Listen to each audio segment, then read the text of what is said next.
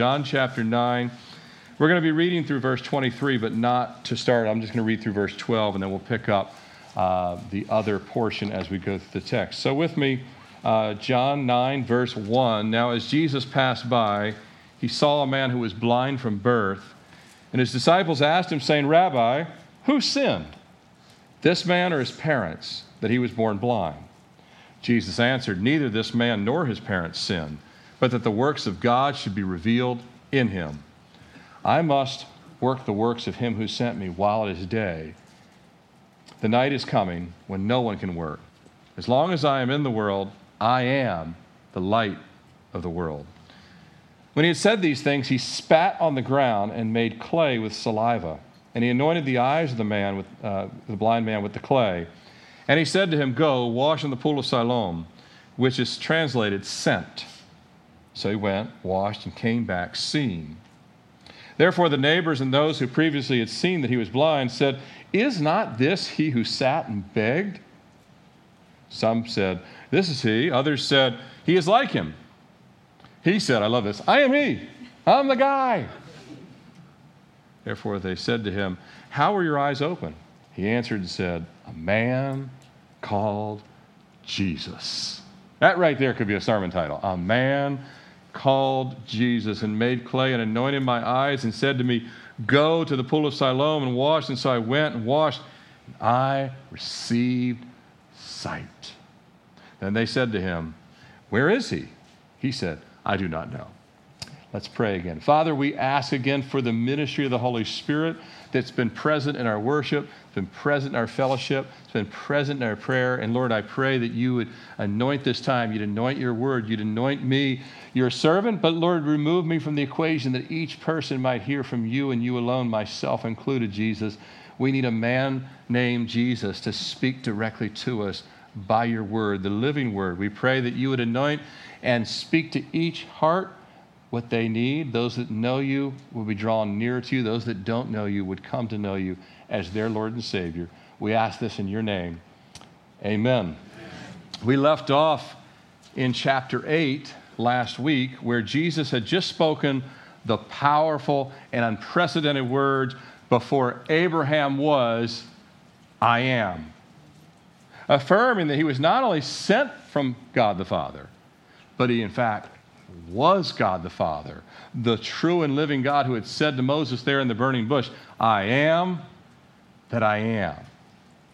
And not only was Jesus long before Abraham, he was eternal. He's the eternal God outside of time that had called Abraham to the very land where the temple was now sit- sitting, where the temple was, whereas God had called Abraham from Ur to that very land. Jesus says, I was long before any of that, long before the world was even spoken into existence.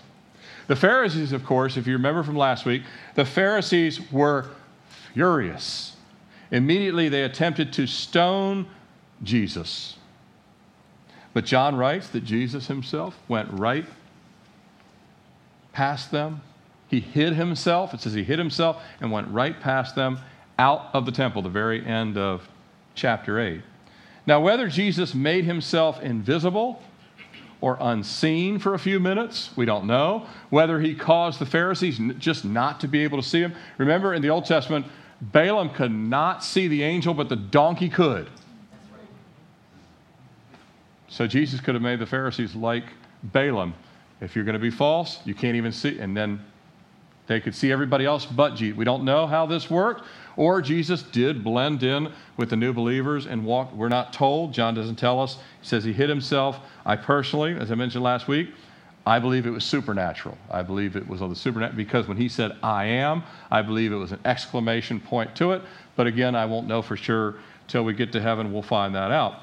But as we open chapter 9, we know for a fact that Jesus is now outside the temple because it tells us in the end of chapter 8 that he moved from the temple to outside the temple. We don't know now if the disciples, as he's about to engage this man, we don't know if the disciples have walked out with Jesus or they've now rejoined with Jesus and say, How did you get out here? We don't know. John kind of doesn't tell us any about, anything about that uh, intermission there, if you will. But as they begin walking with Jesus, this extraordinary day is not over.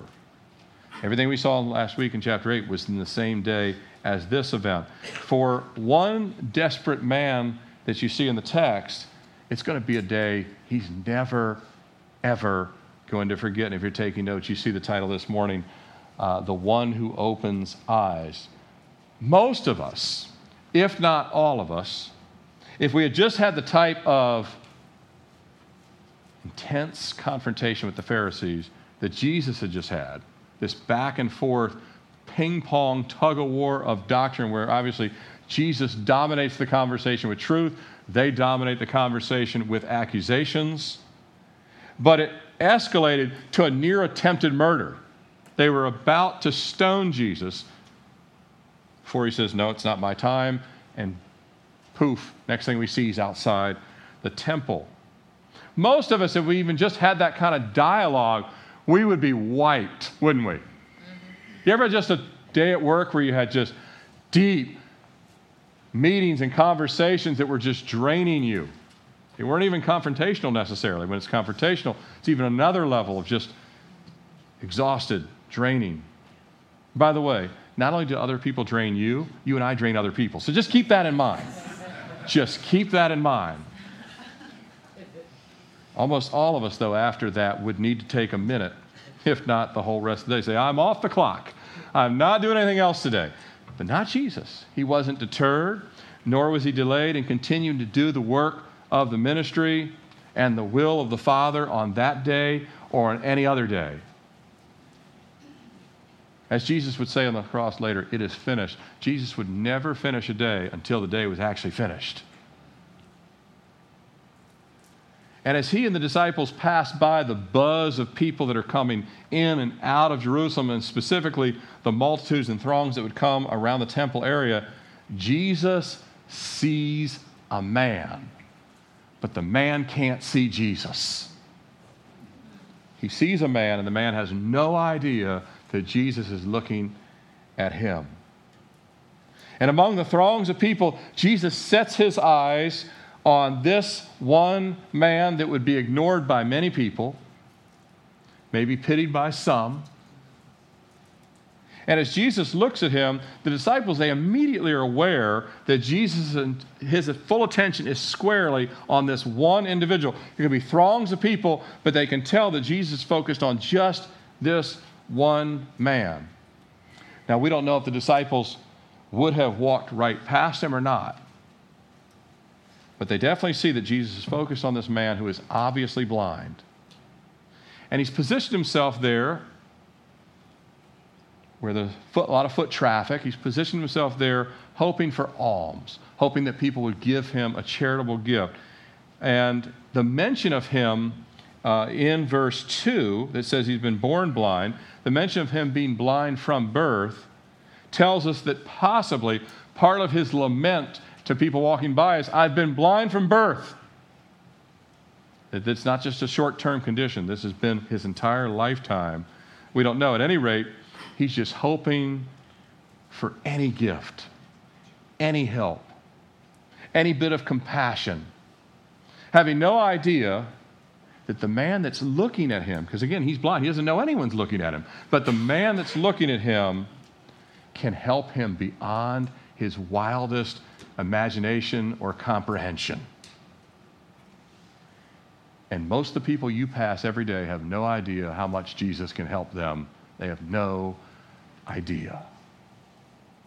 This is true of every single person that you and I walk right past that is yet to personally encounter Jesus Christ. They have no idea that the Lord is looking at them, no matter what they've done, whether they're in prison, whether doing great, whether a millionaire, a billionaire, or just a middle class American, if they don't know Christ, they have no idea that God's looking right at them right now with compassion. That's why they're still alive. If you're taking notes, well, just two things this morning. The first to look at this morning, I've titled the first section of the text, and then we'll, we'll cover verses um, 13 through 23. But the first section of the text, hopeless then healed. No one wants to feel hopeless. As the disciples notice Jesus' attention, and they notice its focus on this one blind man and knowing Jesus' power. The disciples, they've seen Jesus heal thousands of people. They've seen him feed 5,000 more with, with, women and uh, children, more than likely closer to 15,000. They've seen Jesus do the supernatural. They've seen him turn water into wine. They've seen him do incredible things.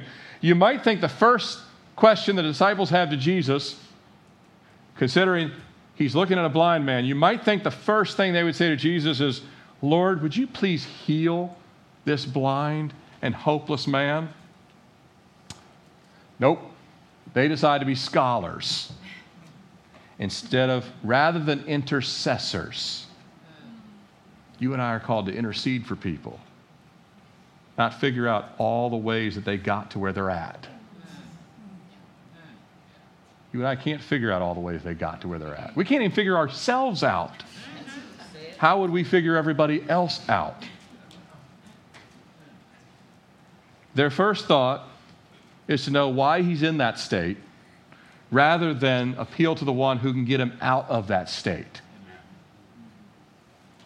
Lord, my prayer for us is to make us as Calvary Chapel believers merciful uh, in the heart of God, not like just kind of like a pseudo mercy, but really the mercy of God. Now, their question may have very well been sincere. I think it was. I think they really were asking, Lord, is it his parents' sin or is it his sin? With some level of pity for the man. I'm sure they had some level of pity. They had been saved. There's a change in the disciples.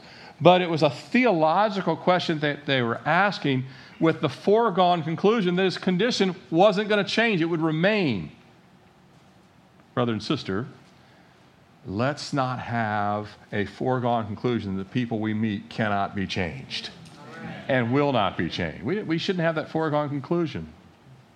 My good uh, messianic friend, uh, brother in Christ, Dr. Michael Hertz, uh, spoke here several years back, and, and he was living in Norfolk that time, pastoring a church down there, and then took on a ministry in, in New York City, and now he's uh, in South Florida.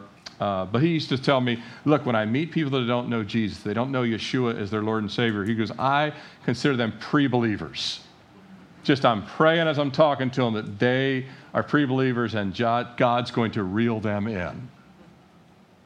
But the disciples, their question was really based on the doctrine of the Pharisees, the very men that Jesus had just strongly rebuked uh, back in chapter 8. The disciples, now we know they're now saved, they're not Pharisees, but they still had some of the remnants of Pharisaical doctrine of doctrines of men. That's what Jesus coined that phrase. He called the doctrines of men were things that were not in the law that men had added to the law and they were taught like they came from God. God's like, I never gave any of this to you. There was no verse that said that um, because of this disease, you must have commit, committed this kind of sin or something like that. They would look at, for example, if they saw a colony of lepers, they would think that that colony of lepers all committed certain grievous sins. But in fact, you had, you had lepers that were devout followers of God that still got leprosy. You ever met good things or bad things that have happened to good people? Of course. But this was a doctrine of the Pharisees, men that Jesus had rebuked.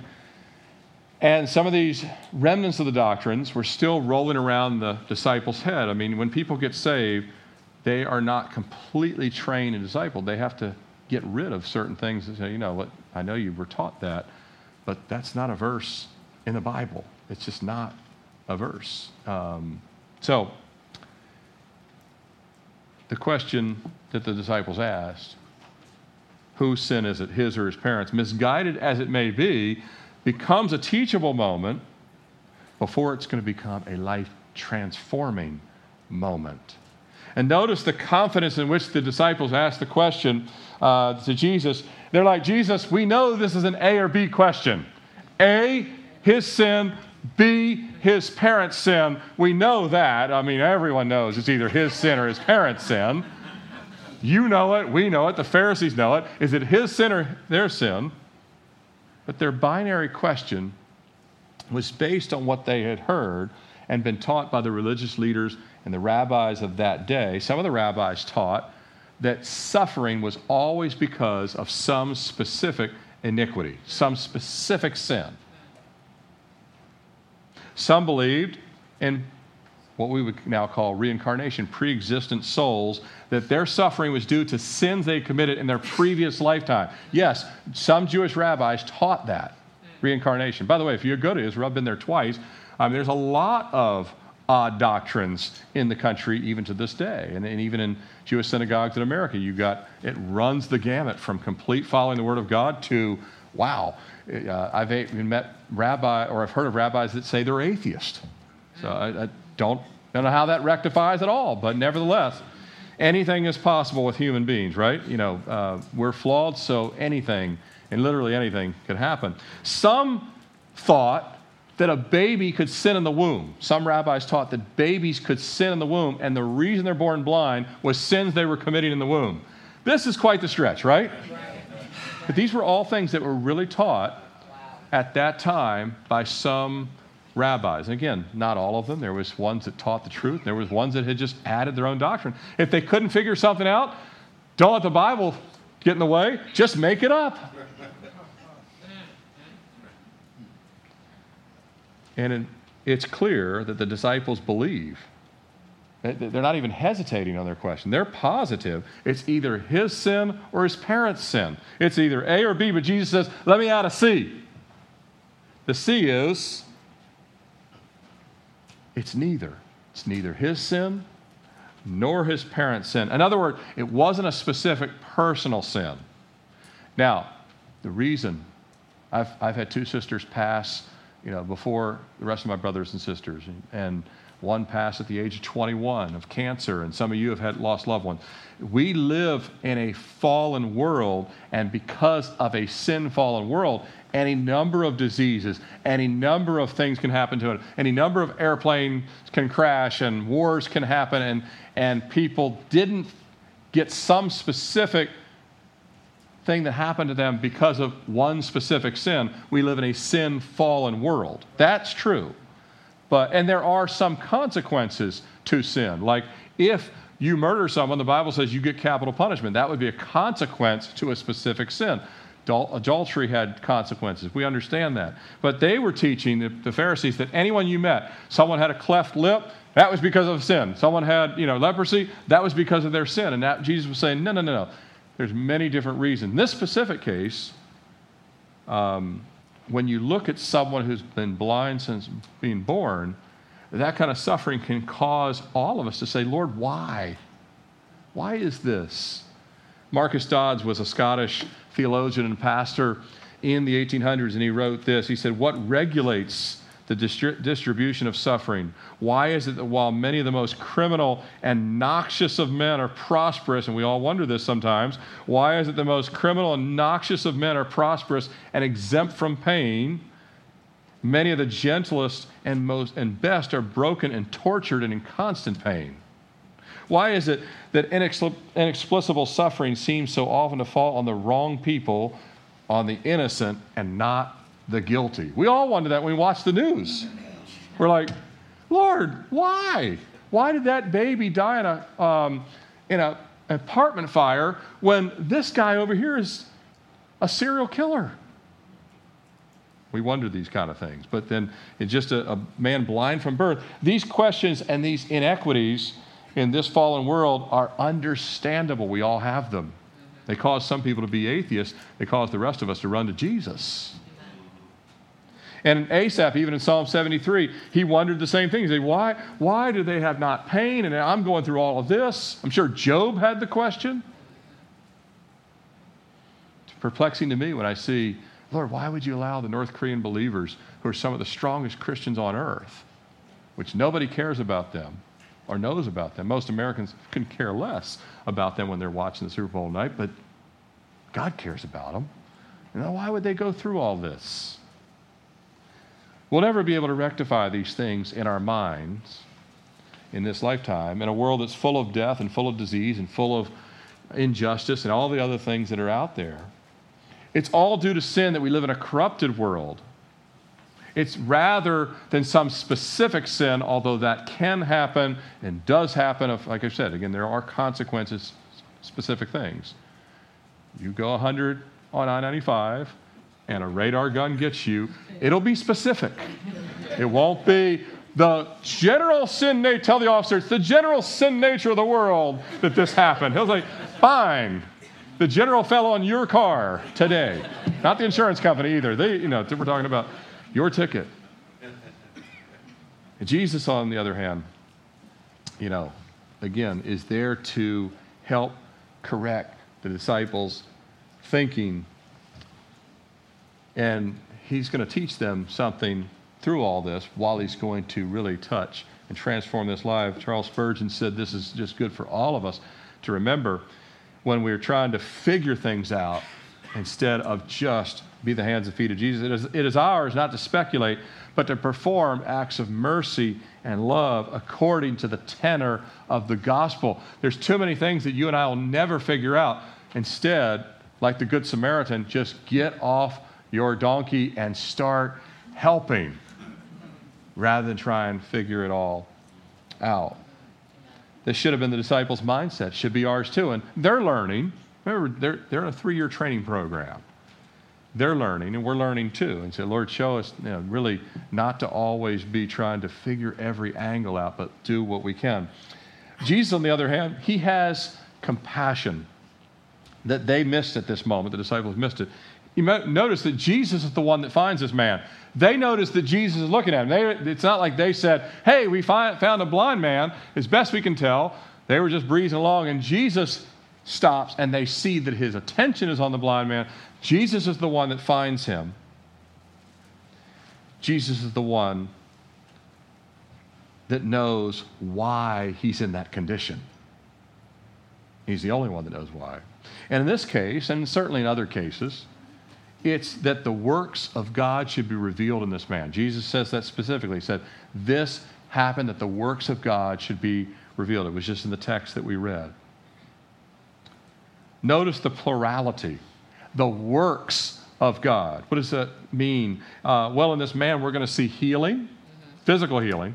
That's a work redemption, spiritual healing, that's a work. But then the works of God will come out of his life. When God saved me and my wife in 1995, there was that spiritual healing. But since then, the works of God, plural, have come. I've told you many times I could never see myself here on a Sunday morning instead of playing beach volleyball or something like that. that's not an evil thing, but it's not the works of God that He's called us to. There's things that He's called your life to. And so there's this plurality uh, that's going to take place, that the works of God will be revealed in him.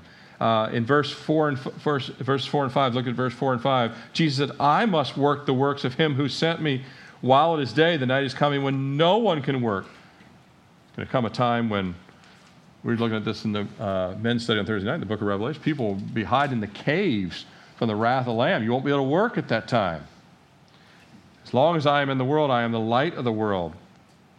Jesus asserts that he must do, and frankly, only he can do, the works that he came to do. He must do the works that only he can do, that the Father sent him to do, which will include teaching the apostles, who were at this time were the disciples, teaching them, but also touching, teaching while touching this hopeless and forgotten man that most of society wasn't really focused on at all. And, church, don't miss the fact, those of you online as well, don't miss the fact that if Jesus must work, we must work.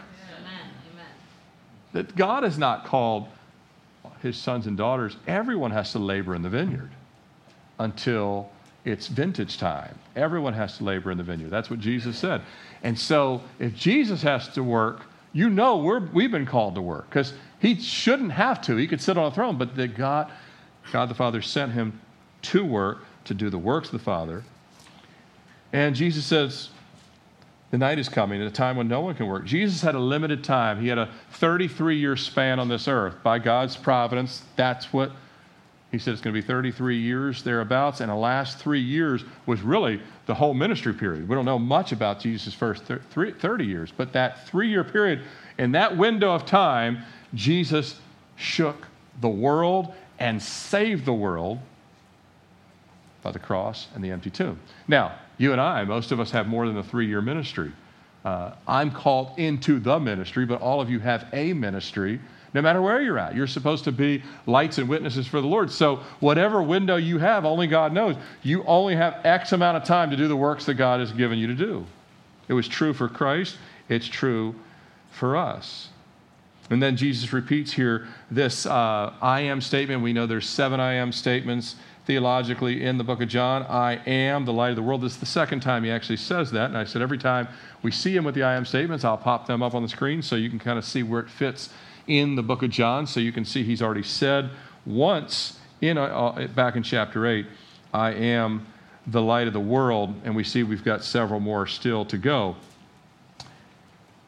And in the darkness, Jesus is there lighting up not only, well, he's about to light up someone who's in darkness, total blindness, but he's still lighting the way for his disciples to understand how they're to operate in their own future ministries. But because he's the light of the world, his light can pierce any form of darkness. Isn't that great to know? That whether people were demon possessed, whether they were steeped in another religion, you meet people that say, "Man, this person is so cold. They are." So, I, I, have a I have a friend that I used to work with when I was in uh, corporate America in the technology world, and, and we still communicate. And I hope to have another lunch with him. He's a dyed in the wool atheist. I've been trying to win him to Christ for 15 years. And I've been praying uh, uh this year. I've been praying. I told the Wednesday night prayer recently. I've been praying really. Uh, no, I told the men at the Thursday night uh, men's study. I've been praying this year, Lord. I'm praying it when I go on my runs. I'm praying it just riding down the highway. Say, Lord, just, just give me one soul of people that I, it's in my circle. I've had I've seen a lot of people get saved outside my circle, like visitors that have come, people that I don't know really well. But I mean, people that I've personally witnessed to, high school friends, college friends, people I worked with in corporate America, people that I've literally, and so far, every single one of them that I've done is like this still. I'm glad you found something you like to do as pastoring, all that kind of. I didn't find it. God found me. And trust me, I liked what I did. But I love what I do now. And I'm just telling you that I say, Lord, just one. I really believe sometime this year, I'll, and if they, I'll tell you, I can't, unless they say, hey, you can tell who I am and everything else. But you should be praying the same prayer. Lord, people that we have been being a light to for years in our circle. And, and a bunch of people got encouraged because everyone in the room was like, my circle's not getting saved either, but everyone sees other people. So God is using other people to reach the people that you can't reach. Amen. And this blind man, I'm sure his family is like, we can't do anything, but someone they don't even know comes on the scene. He's not just someone, he's the Son of God. And he can pierce any form of blindness. Verse 6 uh, look at verse 6. When he had said these things, he spat on the ground and made clay with the saliva and anointed the eyes of the blind man with clay. We'll get to this in just a second, but having set the disciples' doctrine and their priorities in order, Jesus now, nobody saw this coming, spits on the ground, takes the dust, and starts to form it into clay, probably two pieces to put in both eye sockets. Nobody saw that coming. Disciples, you can imagine their thoughts were like, all right, we've seen him do a lot of things. This is a first. Everyone has to be wondered. And you, you can bet there's now a crowd of people. Everything Jesus did in the temple area always attracted a crowd. You can bet there's people watching saying, What in the world is he doing? spit it on the ground, turn it into clay. Now putting it on the eye, well, we can only guess here. But maybe, just maybe, remember when you lose one sense, they say that your other senses get stronger. So if you're blind, you smell better, which is great in some instances, but not going to be good in other instances, right? Uh, you will hear better than people. You're, all of a sudden, these, these other senses tune in. And we can only guess here. Now, this man can't see Jesus, but he's heard Jesus' voice. And if he heard Jesus just correcting the disciples, imagine what this would sound like to him, where he has heard many people, not just Pharisees, say, You're in that condition because of your sin. You're in that condition because your parents sin. And all of a sudden, a voice, and I got to believe Jesus had a voice that any would just, everywhere it says his voice would resonate he hears him say, It's not his sin or his parents' sin, but that the works of God are revealed. That alone would make his ears become, you know, like really tuned, like, what did he just say? No one's ever said that my condition is something other than my sin and my parents' sin. We can only wonder, he's heard Jesus' voice, perhaps correcting the disciples, well before he's heard Jesus give a command. It appears that immediately this blind man has a level of trust in Jesus, in the voice of Jesus, in the presence of Jesus, even though he doesn't even know who Jesus is yet. He can't see Jesus spit on the ground, but he probably heard Jesus spit on the ground. When you see someone spit, it makes a sound. And again, his hearing would be more attuned uh, than the others. And now others have seen it. They're seeing what he's doing. And let me just say, I don't want anyone's, including my wife's saliva, on my eyes except for Jesus. In our house, if I don't know who drank out of that water bottle, straight to the recycling it goes. If they didn't mark it, doesn't matter if it was my wife, doesn't matter if my daughters. I'm like, and usually it's mine. I'm like, whose is this? And no one claims it, then dump it, and right to the recycle it goes. I, I don't drink. At, I'm the only one like this. I don't drink after everyone else in the house. I don't. It's like I don't care whose it is. No, I care whose it is. But Jesus is saliva. He's sinless. He's holy. We're, we're cleansed by his blood. We're cleansed by his blood. He's sinless. He's holy. He is the I am in their presence.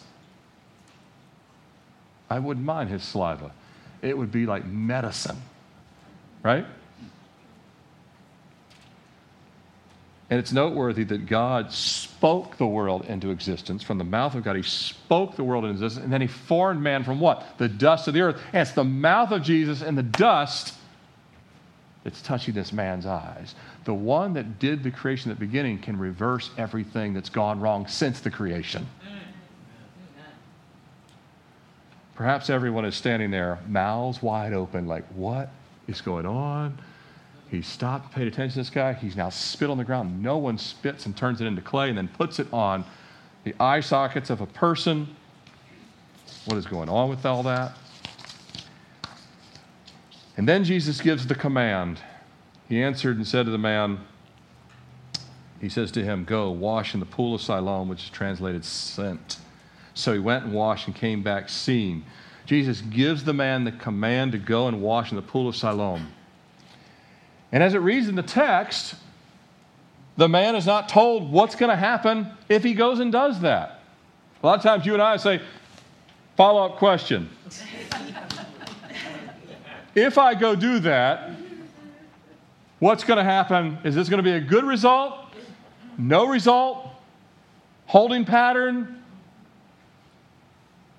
Jesus doesn't say. And the man's level of trust, he doesn't ask a follow up question. He simply goes, he obeys and goes. I want to grow in my faith that I do this more often. Because sometimes I have follow up questions for the Lord. And I want to get more and more to the place where I just trust and obey, for there's no other way, right? You just say, Lord, if you said to do it. By the way, if Jesus tells us anything in the Word, and every, He's told us a lot of things in the Word, every command He's already given us and everything He'll tell you to do will have a good result if you and I obey. Amen? Doesn't mean it'll be an easy result. Doesn't mean there won't be headwinds and trials and tribulations. But the end result, all things work together for good to those who are called him and uh, called to according to his purpose. Anyone at the scene is probably wondering, what's going to happen? He goes to the pool of Siloam. What's going to happen when he comes back? When he returns, though, everyone can tell. I don't know how he even got there. If you're a blind person getting in the pool of Siloam, do you crawl there? Do you get there with a cane? Do you have a seeing eye dog? Do you have a couple people help you? But it's evident to everybody he doesn't need anyone's help getting back because he can see. He's probably running back. Uh, but at any rate, when he comes back, it's visible to everyone that he has been completely healed. He can see. Can you imagine getting eyesight when you've been blind from birth?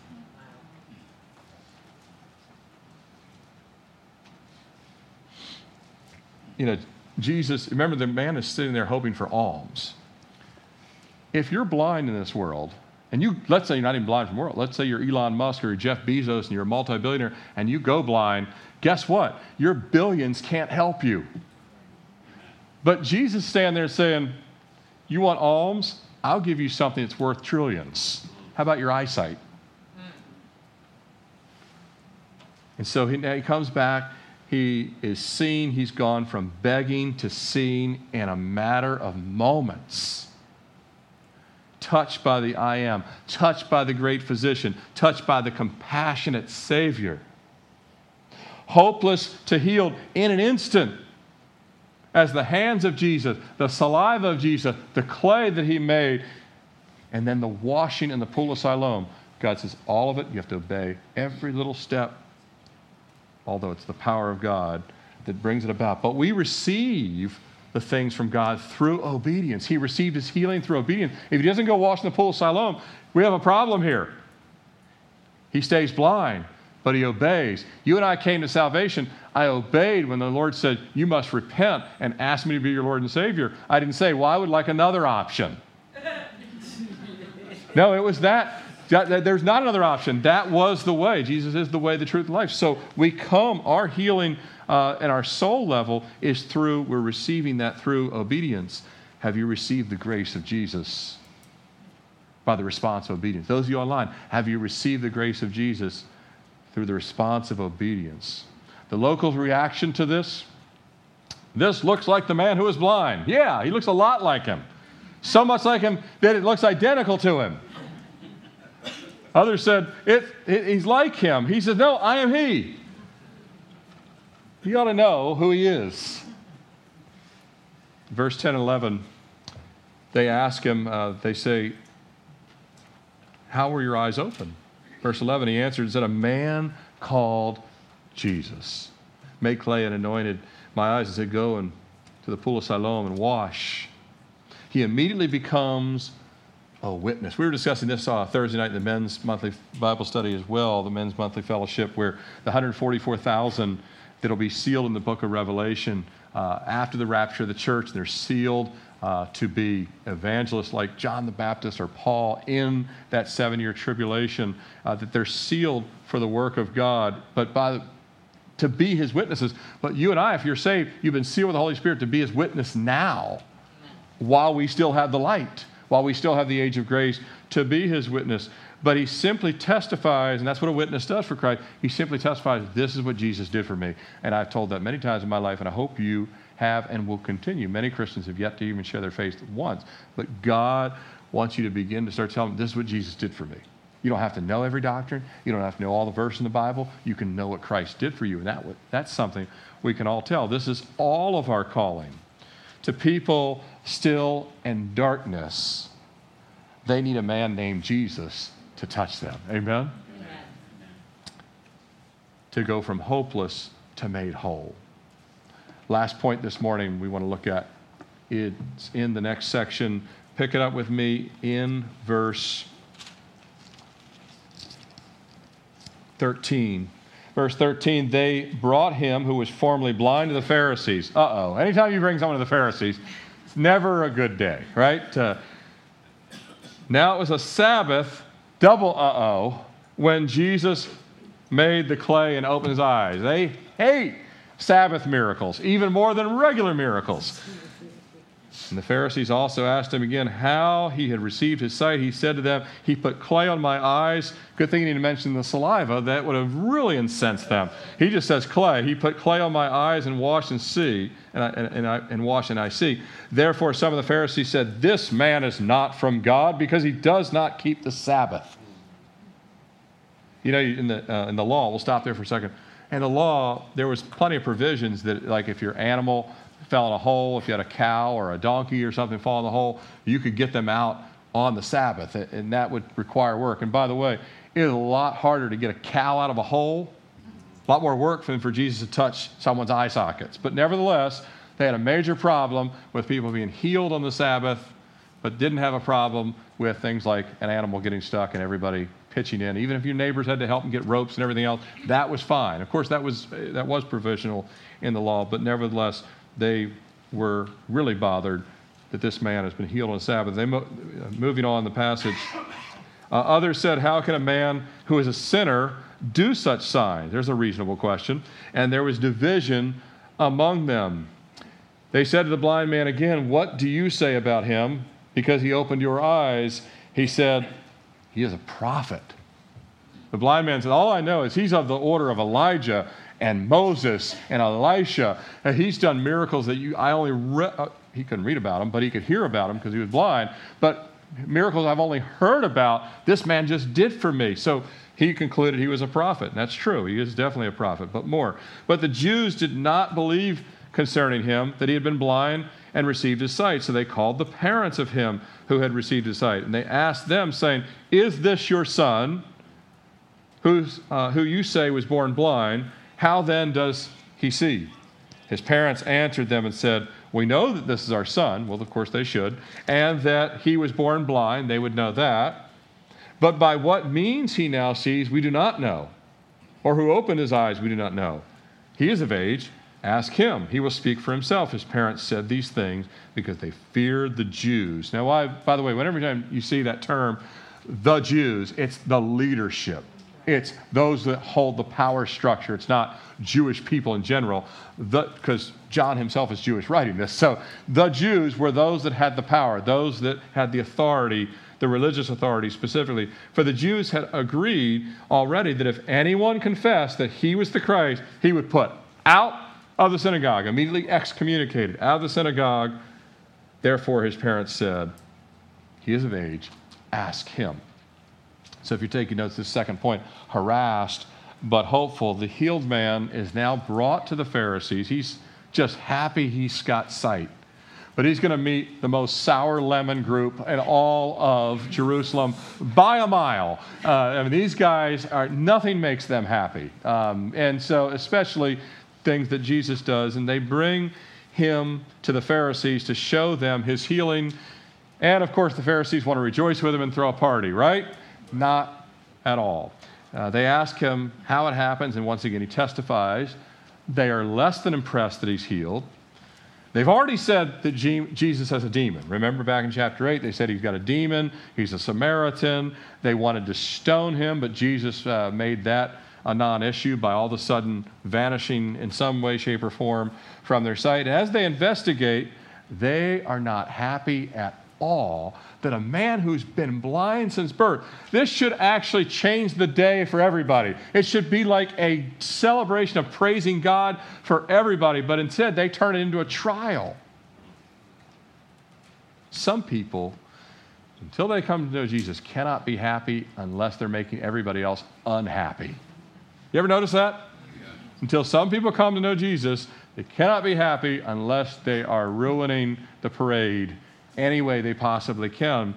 If you've been born again, though, and you've put your faith in Christ, you've been touched by God's grace. Do you remember the response of those in your life when they found out you've been saved? Did they throw a party for you if they didn't know Jesus? Did they have the same excitement as you had? Probably not. I remember when, when Sarah and I came to Christ, uh, June 1995, there in Calvary Chapel, Fort Lauderdale, uh, when we would tell people that we knew were still unsaved, our friends, family members, coworkers, that you would get this uncomfortable, awkward, not knowing what to say body language from people like, congrats. I'm happy for you. I'm glad you found something, right? All those kind of things. But uh, not you know, super excited. They just didn't know what to make of it. When we walked forward that day, and this was normal at Calvary Chapel, Fort Lauderdale, I hope it becomes someday normative. Uh, someday we see tons of people come to Christ here in this church.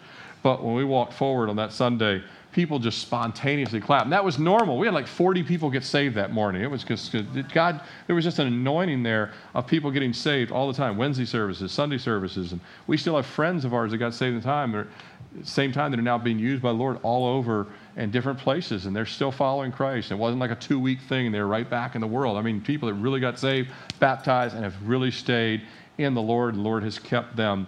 But, um, but when we told family members and coworkers, they didn't clap. There was no clapping. There was no party. But in parts of the world, when you come to Christ, and we, we just were with, um, you know, Abraham was talking about some of the dangers uh, that he's gone through being a Christian in Syria and in, in, Damascus, and when ISIS came through, and all the things. In some parts of the world, it can be a lot worse than people not clapping for you. It can be people coming for you. Big, big. We got it. Uh, and as of now, easy compared to the rest of the world. That may not be the case down the road, but Jesus said in uh, Luke 21 17, and you'll be hated by all men for my name's sake. That's what he told the, the, apostles, apostles. Later they become the apostles. But that's what he tells the disciples. This is what's coming your direction, is no one's going to be happy that you are in me. No one's going to be happy that I've saved you. But I understand, brother and sister, we, we don't come to faith to be loved by the world. We come to be saved out of this world. Amen. We don't come to be loved by this world. If you wanted to be loved by the world, you just have to go back to the world. And that's not a trade I'm willing to make. How about you? I'm not going back. That's my soul is at stake. I'm not going back to darkness. But the Pharisees, uh, almost certainly the religious leaders of the Pharisees, they continue to press. They continue to examine him. It's worth noting if their theology, by the way, remember their, their theology espouses that every single suffering situation is due to a specific sin. Oh, this man must be an adulterer. That's why, you know, he's sinning in the womb, whatever it may be. If their assertion that every specific sin or every specific suffering is due to a specific sin rather than uh, of the fallen nature of the world, then Jesus has just shown them something significant. If he, he doesn't challenge, there's no point there that he's challenging them on their doctrine. He's only talking to the apostles. But understand, brother and sister, if Jesus can cure the condition, which they say the condition is from a specific sin, if Jesus can, can if he can cure the condition, then he also can cure the consequences. And in another place, Jesus basically does confront that. Remember, the man is let down on the bed, and Jesus says, uh, Your sins are forgiven. And he rises up and takes his bed and walks. Jesus says, When I in other words, he has power over the sin domain and the consequences of sin, i.e., blindness or even the eternal consequences, which is death and hell. So he has power over all of it. And praise God, Jesus can cure, brother and sister, our condition and our consequences.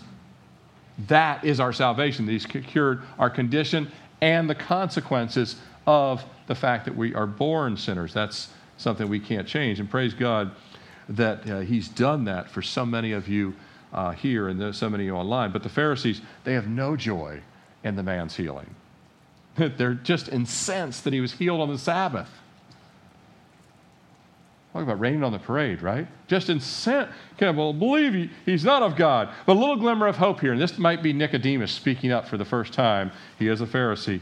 A few asked the legitimate question Can a sinner do these signs? And would a sinner do these signs? And why would a sinner heal a man? And where would they even get the power to heal a man? They ask him in verse 17, Who do you think Jesus is? He says, A prophet. Even some of the prophets in the Old Testament uh, uh, raised the dead.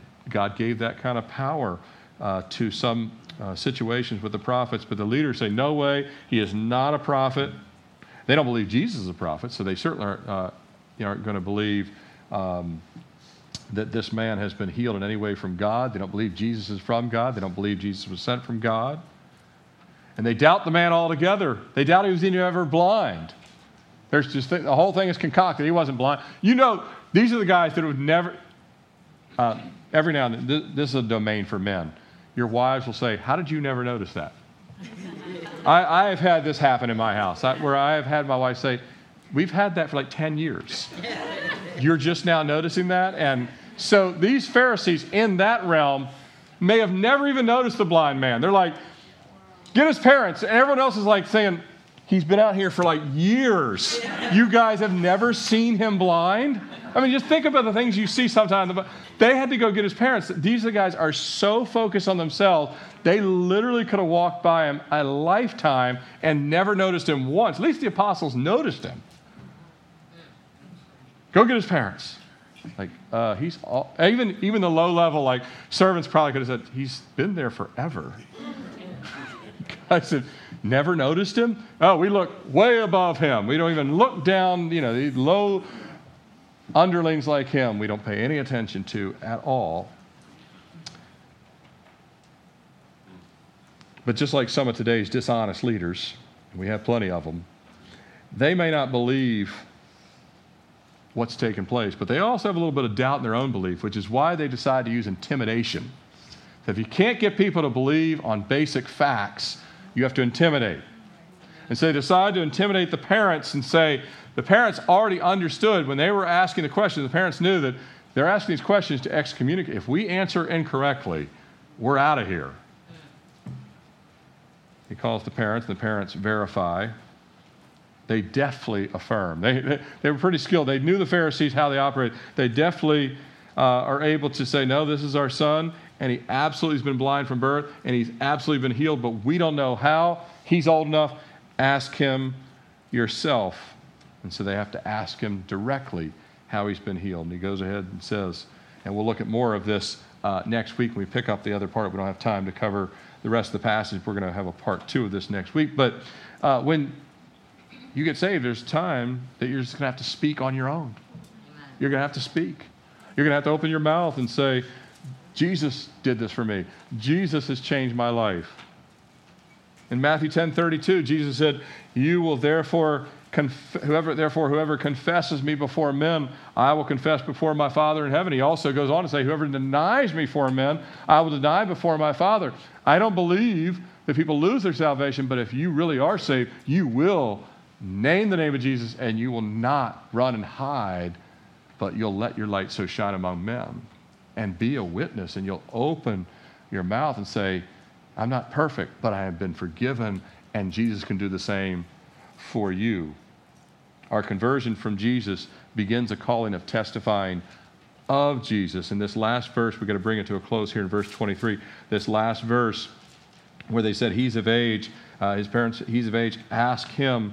Uh, we need to be telling the world what Jesus has done for us. This man was telling them that he had been delivered from being blind. We're telling people we are delivered from the same born and darkness of sin.